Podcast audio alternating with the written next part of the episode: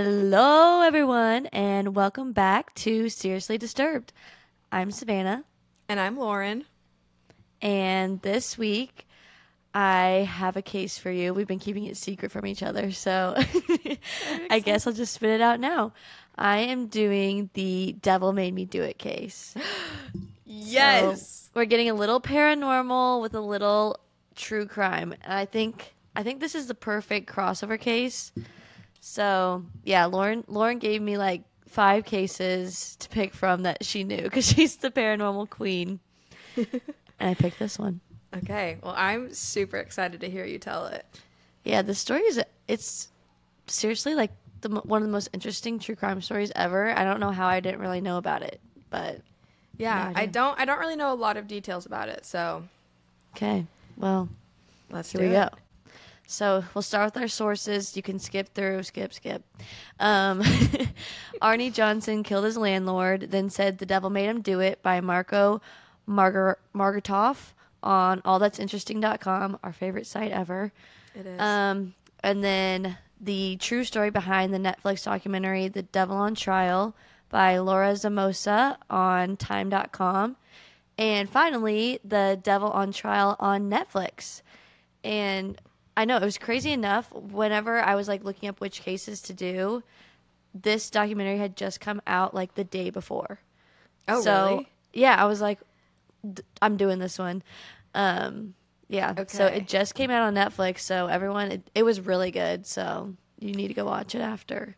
I know. Once you said Netflix, I was like, I haven't heard of that one. So No, it's brand new. I'm gonna have so- to listen to it or watch it. Yeah, it. I made all the girls that came in town this weekend watch it with me, so we could, you know, it's a it looked like a good documentary, and I was doing research, so yeah. double. That's how I felt last story with Ghost Adventures. Like, yeah, like, I feel like I'm just watching a show, but it was research. yeah. No, it was fun, but the first half I was kind of drinking, so I don't know if those notes are very good. So don't fact check me on the first half of the story. okay, you ready? Yep. Okay. In Brookfield, Connecticut, on the night of February 16th, 1989, 19 year old Arnie Johnson killed his landlord, Alan Bono, by stabbing him to death with a pocket knife, pocket knife after a heated argument. So we're starting right off the bat with what happened, just because the whole interesting part of the story is everything that leads up to it. Okay. So pocket knife. what- That's that's I know. it seems extra bru- brutal for some reason. I don't know why, but Because I feel like you have to try extra hard and you have to be super close. yeah, Yeah. like it's not that long. I don't know. Yeah. I guess it would depend on the knife, but I'm thinking like this little one I have in my car for safety. No, that's I'm like, exactly what I'm picturing, and I didn't even think about it till you said that. But you're right; that's extra brutal. yeah, weird. Um, so what seemed like an open and shut case turned out to be one of the most controversial cases in American history. And Arnie Johnson's plea was the not guilty by reason of demonic possession. So that's the whole tie-in of paranormal activity and true crime. Okay. Um, so yeah, you said you want a paranormal. We're we're getting paranormal.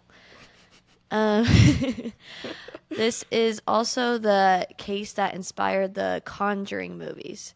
So, yeah, I think you knew that. That was the, the fact you brought me. But yeah, that's like all Yeah. I really know about it. yeah, which I mean, now I want to go back and watch the movie because knowing everything I know now, it's like I don't know. It's just jarring. Which which movie was it? Was it the second one? I can't remember which one, but you'll know once we go through the story because I, I can picture exactly what movie it is. Okay. Yeah, I think it's I think it's the second one. Probably. I've seen them all, I'm pretty sure, but this is the one that I always remember the most. So I don't know if that helps. I think it's the best one. Yes, that helps us know which one it is. well, if I like it, it's probably the best. You know what I mean? Okay. So, to really understand this case, you need to understand everyone who's involved and how they are connected. So, we'll just start off like kind of with all the characters involved and then get into the to the meat of the story. Okay. So, starting out with the man himself, Arnie Johnson, Arnie, like I said, was a 19 year old boy at the time. I say boy, I guess man, at the time of the crime, and he was engaged to a woman named Debbie Glatzel. Debbie Glatzel had three brothers named David, Alan, and Carl. Um, it's also going to get a little confusing because the victim's name is also Alan, but there's Alan Bono and then Alan the brother. So Okay. we don't talk about the brother much. So just if I'm talking about Alan, it's probably the the victim. Okay. Um, and David, the youngest brother, was 11 years old at the time that this story starts, and it really starts with him. So, in the summer of 1980, the Glatzel family moved into a new home. David, the 11 year old boy, had a bad feeling when they moved in and soon began to complain of a man taunting him. He said that he saw a man with black eyes, a thin face, animal like features, jagged teeth. Um, I know. He said he was waking up in the night hysterically crying, and eventually things got worse, and he would start spitting, biting, kicking, and cursing at his family. David would? David, yeah. Okay. So at first, they um, in the documentary they were talking about, they just thought it was like behavioral issues, like he was just acting out maybe to get attention as the youngest sibling. Um, but the family started becoming more and more concerned that his behavior wasn't just uh, typical young boy issues, but perhaps it was something more sinister. So this is when the family decides, okay, I think this is an actual demonic possession. Oh gosh, And- that jumps. Yeah, like for hindsight, like the mother Judy um, is painted as a deeply religious woman. So if you really believe in God, then you believe, Believe in the, in the devil, You know? Yeah. Yeah. Okay. So that's how they ended up going with demonic possession as uh, an option. Um, so at that time, there was Ed and Lorraine Warren, and they were really well known at the time for Amityville. Am I I can't say it. A- Amityville. Amityville horror incident. Not that way. Amityville, Amityville. Um, Amityville. So Ed and Lorraine at the time were really well known for Amityville horror incident. Guys, I can't say it. Okay, you know what I'm talking about. Just Google it. Um, It gets worse every time you try. okay, I'm just gonna say they were really well known paranormal investigators. Yeah. So they end up hiring really well known paranormal investigators, Ed and Lorraine Warren. So um, remember them. them. You'll yeah, you'll probably remember them from the Conjuring. and the Amityville. Amityville. Yeah, good job. um, so side note for Carl, the oldest brother, um, in the documentary, he talks about how his mother wasn't actually a deeply religious person behind closed doors, but she portrayed her herself that way um, when things started happening with David. Um, and then they started going to church after this. So, just like a side note for what's to go on later. Because in, Yeah. the- in the documentary, they're kind of cutting back and forth between all the family members because they're still alive today. Like, this did not shit. happen that long ago. Yeah. So they're all talking, but separately. So you're getting everyone's different perspective.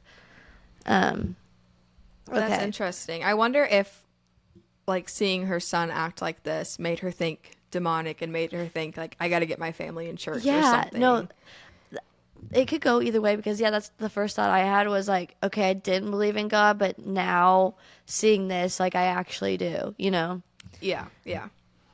um so during this time it was all hands on deck to try and help the little brother david arnie who was um, engaged to debbie the sister eventually ended up staying with the family to help out however he could um, David continued to get worse and worse and was hissing, having seizures, speaking in strange voices, and he even started quoting the Bible.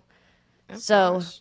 I know. So it was starting to get worse, and like, so everyone was coming to the house, including Arnie. I think it's like that he was quoting the Bible. I thought like I I, I mean all my demon knowledge is like based off like conjuring movies and stuff like that, but I wouldn't think that a demon could quote the Bible because don't they use the Bible to like fight the demons off No, during you're so right. exorcisms? You're right. I don't know if that was a drunk note or if that's a real note. Yeah. Weird. I don't know. I got it from somewhere. Well, I I don't think it's a drunk note because I I think I have heard that before. Or I don't know, maybe I haven't. But anyway, weird. Weird fact, could be wrong. Could be wrong. um, so the family eventually resorted to trying exorcisms to cure what they were convinced was the demonic possession. Now, in the documentary, they explain how it's not easy to get the Catholic Church to do an exorcism. Um, there has to be good evidence that it's actually a demonic possession happening, and the family um, had to go through a lot of like paperwork. Like it's it they have, they're liable if something happens during the ex- exorcism, or so Oh. they're not liable. Um, they warned the, Glatzel family. stuff. Yeah, yeah, Yeah. Well, they told the family that it's possible that David wouldn't come out of it alive. Oh shit. Um, I know. So, but the family was like convinced that it was bad enough that they needed to do these exorcisms. So they ended up doing a series of three, oversaw by priests. And during one of the last exorcisms, David allegedly predicted that Arnie would eventually commit the murder. No Oh. one's fact checked that, but it was in like all three of the sources. Um, Weird. Okay. yeah. So, in a fit of emotion, um, Arnie pleaded that the demon leave David and take him on instead. Um, he said he couldn't just sit around and watch this happen to Debbie's little brother. Um, this is when they believe that the en- the entity left David and took over Arnie. Um, this led the family Okay. to believe that David was cured of the exorcism, not realizing that the spirit had just taken over another body because it was only five months later that Arnie committed the murder. So I Um, wonder, and and you may get into it, but I wonder if like Arnie started acting weird after that. They Like, I- never mentioned that. Yeah, like obviously besides the murder, but if if David was like hissing and yelling and like his family knew something was wrong with them, you would think that Yeah. that would happen to Arnie. I know. So they we'll get into that at the end because there's kind of like two viewpoints on this. Okay. Um, so it's time to meet our last character, Arnie Johnson's attorney, Martin Minnella. Martin is the one who bravely enters the unheard plea of not guilty by reason of demonic possession. And in the documentary, he mentions that it, ha- it had been used in Europe. So this wasn't like the first time that someone had pled guilty because of demonic possession, but they just had never done it in America. Okay. Um, but spoiler alert, the judge ultimately rejects that plea, saying that it wouldn't be possible to prove, um, and the testimony on that matter would be unscientific, thus irrelevant. yeah, um, I I understand that. Yeah, no, I, I mean, how do you prove it? Mm-hmm. So, um, and many other attorneys criticized Martin for taking this case, saying he just wanted it for the press, essentially. Um, but when I watched the documentary, like when I was reading about it, I was like, oh, this guy just wanted to be on TV, whatever. But mm-hmm. when I watched him, he seemed like honestly like sweet and kind of naive. Like like he mm. really believed that this is what happened and he was just taking it on because he felt bad like no one else would believe him. So Yeah. I honestly don't think he was doing it for the attention. Like he seemed like a really sweet he guy. was- I don't know. Like he genuinely believed that the devil yes. is yes. the culprit in this situation. Okay. So I'm not judging Martin. I like him. Yeah. But Martin. Um, yeah. I like his name too. I know. Um, something I didn't know but learned while researching this case is that priests who perform this kind of thing are not allowed to talk about it. So even in this case, they couldn't admit their involvement in the exorcism, and they do not acknowledge anything like any exorcism, and they obviously wouldn't be able to speak to it in court. Um, but they do acknowledge helping David during a difficult time. So That's it's weird. like, yeah, I it's feel like, like, come if on. they like if they signed all those papers and everything, like it legit happened. Like there should be records of that I know. to bring him. I mean, I don't know. I don't know. Yeah. So I, I I don't know anything about exorcism paperwork, but apparently they couldn't talk about it. So Okay. I could see like why in court you can't really talk about it because again, it's like not everyone really believes. It. Yeah, it's hearsay. It's just kind of like what you believe, but okay. I know.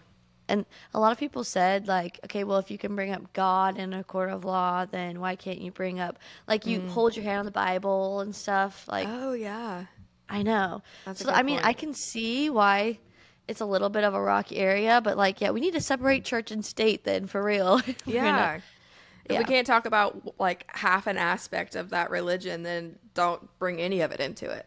Exactly. So I, I see where they're coming from, and I don't know where I stand honestly. Like I always fall in the in between of like, I don't know. I really don't know. So um, when the demonic plea didn't work, they were obviously devastated, and they really only had like three days to come up with something else. Um, so they ended up working on a self defense case instead of a demonic possession. So this kind of ruined their entire case because they came in basically saying, "Yeah, I did it, and but I only did it because um, a demon made me do it." And what sucks is uh, Debbie and some other people signed statements saying they saw it happen, but they're saying they saw it happen because a demon possessed him. Yeah. You So- would think that they would be like, okay, we won't take the devil or a demonic possession, but we'll take insanity or something that kind of still is along the same lines. Like in my yeah, mind. like I did it, but I wasn't in my right mind, kind of thing. yeah, exactly. Yeah. Oh, and uh, if you couldn't tell already, Debbie is like 100% behind him, and so mm-hmm. is Debbie's family. Like they 100% believe that David was possessed, and the possessed, like the possession went into Arnie. So mm-hmm. they're like standing behind him 100%. Um, but crazily enough, this actually kind of worked in their favor um, because the court actually only found him guilty of first degree manslaughter. And he was just sentenced to 10 tw- to 20 years in prison. Um, but the judge believed he did do it and said, I have no choice but to give you the maximum I can give you, which is 10 to 20 years in maximum security prison. So I think the jury was kind of feeling for him, but the judge wasn't going for it. Yeah. How how long did he actually spend in jail? That's my next sentence. You oh, read my I'm mind. no, you're fine. So, interestingly enough, he actually only served five years in prison and was was released on good behavior. I know, and it it's it it makes you feel like maybe this was like the truth. Like I don't know. Like he still to this day has never done anything else. Yeah, but Um, to this day, has he gotten an exorcism? I don't know. Maybe the demon left him because he killed and like completed the mission. Maybe. I don't Okay. know. Well, I'm I'm playing both sides because you'll see here in a minute when we're like we're gonna be judging him. We're Okay, I'm about to say so far I'm leaning against that he did it in his own right mind. I'm being skeptical. Yeah, no, We'll see. it's probably my tone because I'm just such a skeptic. But um, while in jail, he ended up marrying Debbie, and they stayed Aw. together until Debbie unfortunately passed away in 2021. So. Debbie stood by his side through and through and claims that the worst thing her husband Arnie did was try and take on the beast that possessed her little brother. So sh- she she gonna stick behi- beside him. Like she did not think he did that. Yeah, that's some loyalty right there. I know. I mean, not even like sticking beside him, but like having the public probably like scrutinize her and her and Arnie and like their Yeah. entire family. Like that that would be a lot to deal with and they stuck together, so I know. love. It, I know. I'm like, there is a love story in this. Um, but during this time, journalists were given tapes of the exorcism. So since they couldn't use these things in court, they ended up kind of doing like a a case to the public almost to prove that it was a demonic possession. Um, so it was just like the sounds of the exorcism of David Yeah. and or like sounds of him like at night when he was like hissing and like doing all this stuff. Ugh. Um, so me the, that's when like. I know. No, they kept playing it over and over again in the documentary. I'm like, I can't get that sound out of my head. Um, but this is like what riled the public up, and like everyone was, you know, fighting back and forth either way. Like they thought this was BS, or like they really believed in it. Like I don't know, got the public going. Um, so as for the other family members, the eldest brother Carl was furious about the whole thing. So Carl is the one who's like, Arnie committed murder. My brother was never possessed. That's Oh, his view. shit. Yeah. So while Arnie was in jail, author Gerard Brittle published a book with the help of the Warrens. Um, so the ones, the demonologists, and obviously the ones in The Conjuring. Um, the title of the book, The Devil in Connecticut. Carl claims they took advantage of his brother's mental health for money. He Carl was 15 at the time and never believed any of it. Um, he thought his family was nuts and never trusted Ed or Lorraine. um, he felt they were leading David on and how he should act. So, like for example, um, in front of the entire family, Ed and Lorraine would be like, "Okay, well, he may start hissing at you. He may start cursing at you." Um, Oh, to kind of like get the thoughts in in David's head of like what he should do. Yes, and he said, and then like David, like a couple days later, would start doing just that, like whatever Ed and Lorraine were saying that he may start doing. Yeah. Um, and then Ed and Lorraine also started coming over every single night, and we're bringing cameras, like with big bulbs and like recorders and everything. So it was kind of like turned into a big show. And it was like as soon as they came over, David knew to start acting out essentially. So Yeah. yeah. That makes He- sense. I've I've heard um in another podcast it's called and that's why we drink. It's my favorite podcast. But they um they Em did an episode. Em is one of the hosts and Mm-hmm. they did an episode where they covered the Ed and Lorraine like conspiracy stuff Mm-hmm. and basically how like a lot of the stuff that they did was like manufactured like that and it was very not like hyped up, but you know what I mean, like Yeah. faked Oh or no, I, exaggerated and stuff like that. I think I'm team. I don't like Ed and Lorraine, and that's Yeah. crazy because they're such lovable characters. Like before all this, Mm-hmm. that it's like it breaks my heart. But yeah, I don't think I like them at all. yeah, I I like them. I don't like I like them in the movies. Yes, no, they're great characters, but the real them. Well, Yeah. I'll get into some of the details, but it's like side eye. Yeah, once you like learn how the real Ed and Lorraine went about everything, yeah, it's like It's, it's sad. it is sad. Okay. So, yeah, he believes that none of this ever should have been connected to his brother. And he believes that his sister was having an affair with the victim. So, yeah, he ended up suing them, um, the the author of the book, for this reason. Like he doesn't think any of this is legit, and they just took advantage of David like being vulnerable at that time, and like Yeah. probably seeking out attention or you know having actual behavioral issues and like kind of conjuring up conjuring conjuring up this like narrative that wasn't real. Um, Yeah. The only thing that I could say to that being devil's advocate was how did Ed and Lorraine know to come to their house? so I think it has to do with the mom, and I don't think I get into it, so I can just talk about it now. But the mom, I think, knew about Ed and Lorraine, and I Oh. think she might have been because I, I don't know how, why she ended up reaching out, but I know why she kept going with it Mm-hmm. because Ed and Lorraine told her that they were going to become millionaires from their story. Oh god, here we go. Yeah. So so I bet the mom reached out. Well, if this is all fake, I bet the mom reached out and was like, "Let's make this story happen," or like something like Well, that. no, I think the mom really believed that David was possessed at first. And mm. I think she knew about them because they were well known. But then after the murder happened, I think is when like she was told because Ed and Lorraine were in their lives like every single day at this time. Oh, okay. So Ed and Lorraine were telling her like, "You guys are gonna be millionaires from this case," and I think that's why she backed up um, Arnie in the murder trial. Okay, that makes sense. So I, I, I- don't think she was like intentionally making stuff up, but I think she just really wanted to believe it, if that makes sense. Yeah, it does.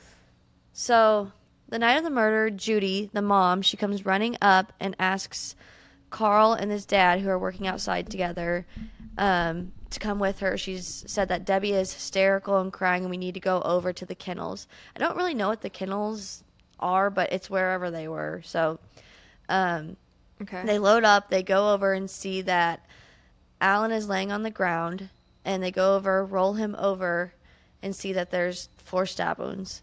Um, but he's still alive, but he couldn't talk. They're trying to tell him, hold on. And Carl is the one who finds him like this. So this is like the oldest son who's still skeptic to this day. And I mean, that's traumatizing to see someone like dying in your hands. yeah, especially if he's 15. Yeah, yeah. Yeah. So very traumatic. And when he was talking about it on the Netflix documentary, it, it sounded like he hadn't really talked about it much before. I'm like, this man needs therapy. oh gosh. Um, and but after that, um, whenever the trial was going on, the parents actually paid Carl to like skip school and go have fun for the day because they knew that he might try and like ruin the trial. So that's never really sat well with him. I mean, they didn't outright say that, but he's like, that's just kind of like the vibe he was given. Like he was not welcome at the trial, and they gave him money to go do whatever besides be there. hmm. Yeah. Fishy. So, um, this is like where he came up with the idea that his sister was having an affair with him because witnesses who heard the crime claimed they heard the two arguing over Debbie. Um, and that's exactly what the prosecutors say happened. Um, it turns out Debbie even admits to the detective that she once did have a relationship with Alan Bono, but by that time it was over and in the past. So there was history with the landlord prior to her current relationship.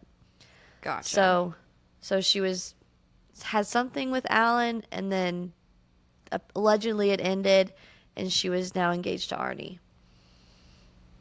Okay. Um, so that makes the sense. fact that even her brother believes it, kind of, and the detective says that she told him that, I I think it probably has some truth to it. Um, and it makes me wonder if it was actually a heated argument and d- if Debbie knew or if she believes Arnie. Like, I cannot tell. Like, I want to say she believes him because why would you want to stay with someone that murdered someone? You know, eventually you'd like come to, right? yeah. I don't know. I don't know. I don't know. I think. Mm, I think I believe Debbie and what she told the detective, and that there might have that they did have a relationship in the past, but it was over, Yeah. and maybe the argument was just over rent I know. I, or like something like not Debbie, you know, since I he was know. the landlord and everything. It could Yeah. have just been something unrelated. Yeah. And I, like put in my notes like Arnie's talking throughout this whole thing. Like mm-hmm. they're interviewing him and I like find him to be trustworthy and likable. Like that's Yeah. like how he comes across. But I know like lots of serial killers are trust like Ted Bundy. Mm-hmm. he was true. trustworthy and likable. Uh, and de- So- very deceptive. Yeah. But I don't know. It, it's just it's just hard to watch after you're just like I don't know. Um, yeah. So Debbie, like after the thing, she ran up to him, gave him a kiss, and they had old videos of her too. And she like looks like she really believes he was innocent. So I don't know if she's in denial, she believes it. Either way, her, the mom, everybody stood behind him for the rest of their lives. Um, yeah. So I- I don't know what to think about Debbie, and she wasn't here to like talk about it now. But yeah. there's old interviews, and I I believe her. I'm not staying with the man that killed somebody. Like eventually, I would start thinking about it and be like, "Are you going to kill me?" So yeah, no, I agree. I kind of am leaning towards that she believes him that it was the devil because she believes what her mom was telling her that David was possessed. yes. Okay, now here's where we get into the mom part. Okay. So this is what really throws Carl off. There's like a couple things, but um, so right after everything happened, the mom was flown off to Hollywood to like tell her story everywhere. And she Oh, was having like fancy dinners and like doing all these things out in Hollywood. And this is when Ed and Lorraine told the family that they would be millionaires. Um, because they were going to do the book and they were going to do like a different book this time. And when the fam- the family signed over the paperwork um, and asked if they needed a lawyer, Ed and Lorraine were like, "Oh no, like that's taken care of. Like don't worry about it." And then the family ended up receiving around four thousand dollars at the end of the day, and Ed and Lorraine earned about eighty one thousand dollars from the book. Um, but still to this day, they're making money on it because of the Conjuring films. So That they're is profiting such- to this day. that is such not a good look that immediately Yeah. after the trial you go like i get if this was real and ed and lorraine they were gonna make the conjuring movies probably anyway. Whatever mm-hmm. they could have the money off that. But like immediately after is so suspicious to me that like it just makes it seem like she had it in her head the whole time i'm doing this for publicity mm-hmm. 100%. And at this point, David, like current day David, like a grown adult, fully believes that he was possessed. Um, but he is like, he hates the Warrens. He thinks they're con artists. Um, they told him when he was younger that he was going to be a rich, a rich little boy. Um, but then they went on to profit off of him and his story and never Yeah. paid him. So, yeah, they, they they hate the Warrens. Um, But it's kind of crazy to see the different perspectives because Carl was older, and I think I, I kind of side with Carl at this point after hearing everything. Um, but David, I mean, I feel like it's too traumatic to probably for him to even think like, no, I wasn't possessed, and I went through all of that, and it wasn't real. Like, I feel like that's yeah I don't know. That he would be hard to accept. also so young though like five years old wasn't he he, was five? eleven. He was Oh, eleven. shit. Okay, never So I mean, he's he was like, I mean, he was old enough to like remember, but I mean, that's still young. It is young, but it. I was like have a whole different thought when I thought that he was five for some reason. It's like eleven kind of cancels out that thought in my head, but yeah, I don't know. I mean, you're still easily coached or like thought to believe something. Like, You are, but like at eleven, I feel like you can kind of once you get older though, like you can kind of think back to it and realize like, okay, this was put in Mm-hmm. my head to be a possession and like something like that. But like when you're five, I feel like it's a lot easier to like trick a five year old and make them believe Yes. that this is actually true. yeah, yeah, I know. I would need a therapist to like. I would love to see someone like psychoanalyze all of Yeah. them. Yeah, that would be really cool. it's, I don't know. But um, the director of the Netflix series, Chris Holt, he had a really good quote. I feel like sums up everything. Um, he said, "There are people who tell lies, but I sat with David, Arnie, Alan, and Carl for hours on end, and their stories never changed. I think they were telling me the truth, but it's their own interpretations of the truth rather than it being a hard and fact.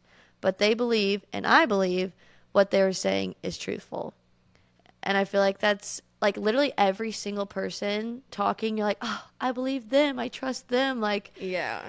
so I think they all just like, I mean, that's uh, their childhood. Like, it's hard. But just like you said, like even though what they they probably believe one thing, it could be a lie, but to them they believe it. So It's they're not truth. coming across as lying. They're coming across as truthful because that's their truth. They're, it is. I know. And it's So- so crazy that everyone can have a different perspective of literally one event that's Mm-hmm. known. Like, it's not like a mystery what happened. yeah. Um, but it was really sad because like basically at the end they kind of show that the family's all broken now and like the brothers don't talk to each other Mm-hmm.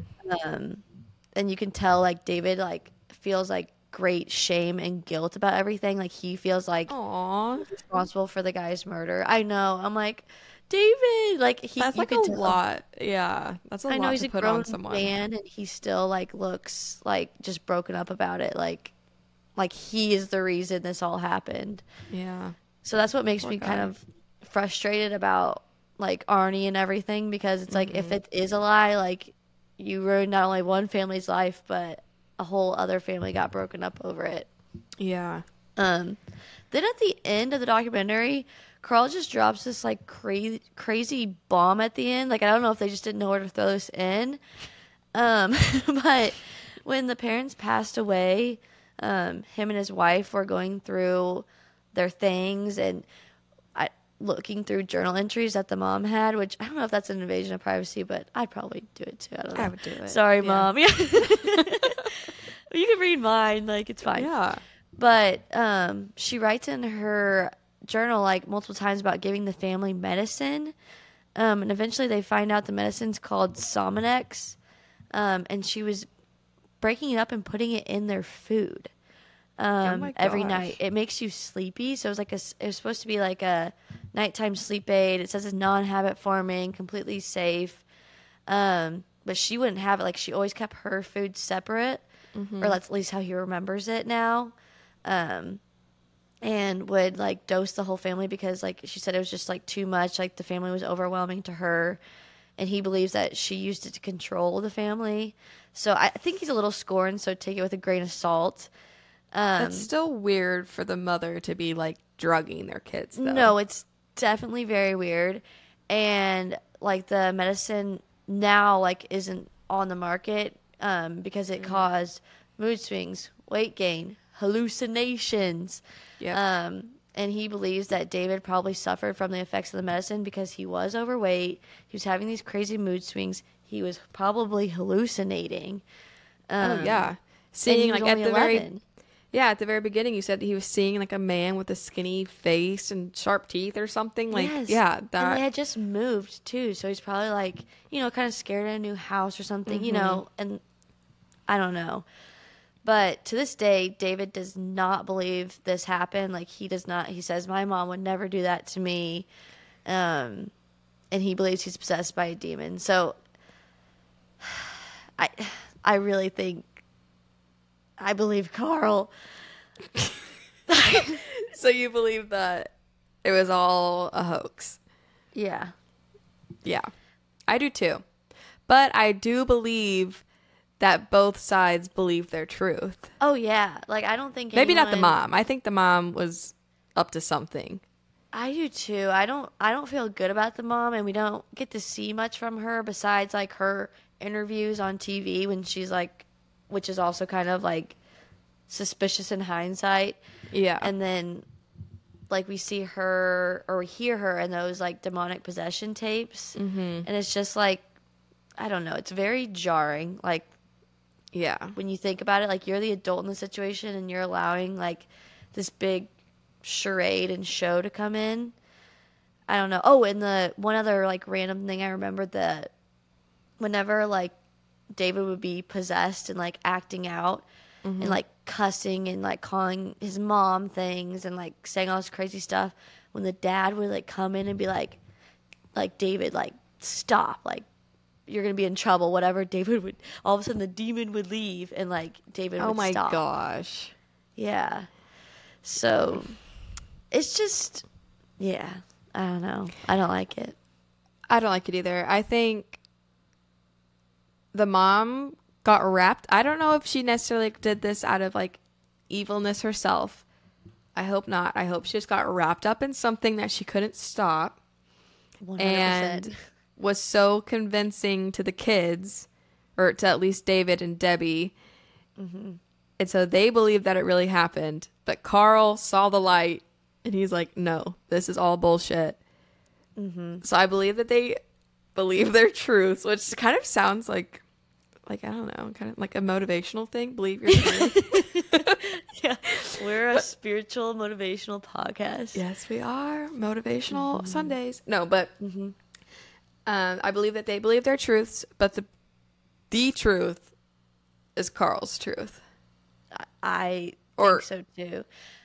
Carl's that there was no devil and that Arnie just went psycho for a moment for a minute and Yeah. And I think the only person I think, well, obviously, would be the only person lying would be Arnie, the killer. yeah. But, But you said that he seemed so truthful. I know. That's why I'm like, I don't know. Like, maybe he did have like some sort of some sort of like psychotic break. I mean, he'd been in a crazy environment. I don't. I don't know. Or like maybe he believed it because like the mom and Debbie and everyone were like, "Oh shit, the demon's in you now," and he like started ta playing that role or like and yeah, like had like a psychotic bec- break or something. truth. Yeah. Yeah, I don't know. This story is crazy. It's crazy. Like I can't believe it's real. and We like can talk to the people still. I know. I am so excited to watch the documentary about it. Yeah, you need to watch it. yeah. Wait a couple weeks so like you forget everything I said wrong. That noise probably sounded really weird on my laugh. I was, I was drinking my tea. But um no, I don't think you said anything wrong. Well, I don't know. Can't fact check you yet. But yeah, all of our listeners, wait until you completely forget about this story and then go Yeah, watch. then go back and then you can watch it. You know, we probably we boosted Netflix's sales by 28 viewers. yeah, we got 28 of you. Thank you everyone. Thanks, guys. Um, and don't forget, every time you're out at the bar on Saturday night, Mm-hmm. promote our podcast and tell people Yeah. you don't need to get your Sunday scaries from being hungover. Yeah. Get it from these That was girls. such a lame promote. No, guys, I've heard this really casual yet serious podcast called Sarah Seriously Disturbed. it's it's an in between of all your favorite podcasts. Yes, yes. Yeah. Okay. So, with that being Well. said, please follow us and rate us A review. and review and um share. Oh, so get, that's our challenge. Just share to one person or your story. yeah. Um, yeah. We we would love it. We love it all, and we especially love recommendations, which you can submit to us. On Seriously Disturbed Pod, right? Yes, On Instagram. Mm-hmm. So We've got one in the queue. we do. Mm-hmm. Um, that was kind of a chaotic ending, but thank you all for listening. and we are so thankful for you. Um. Bye. Goodbye. Bye.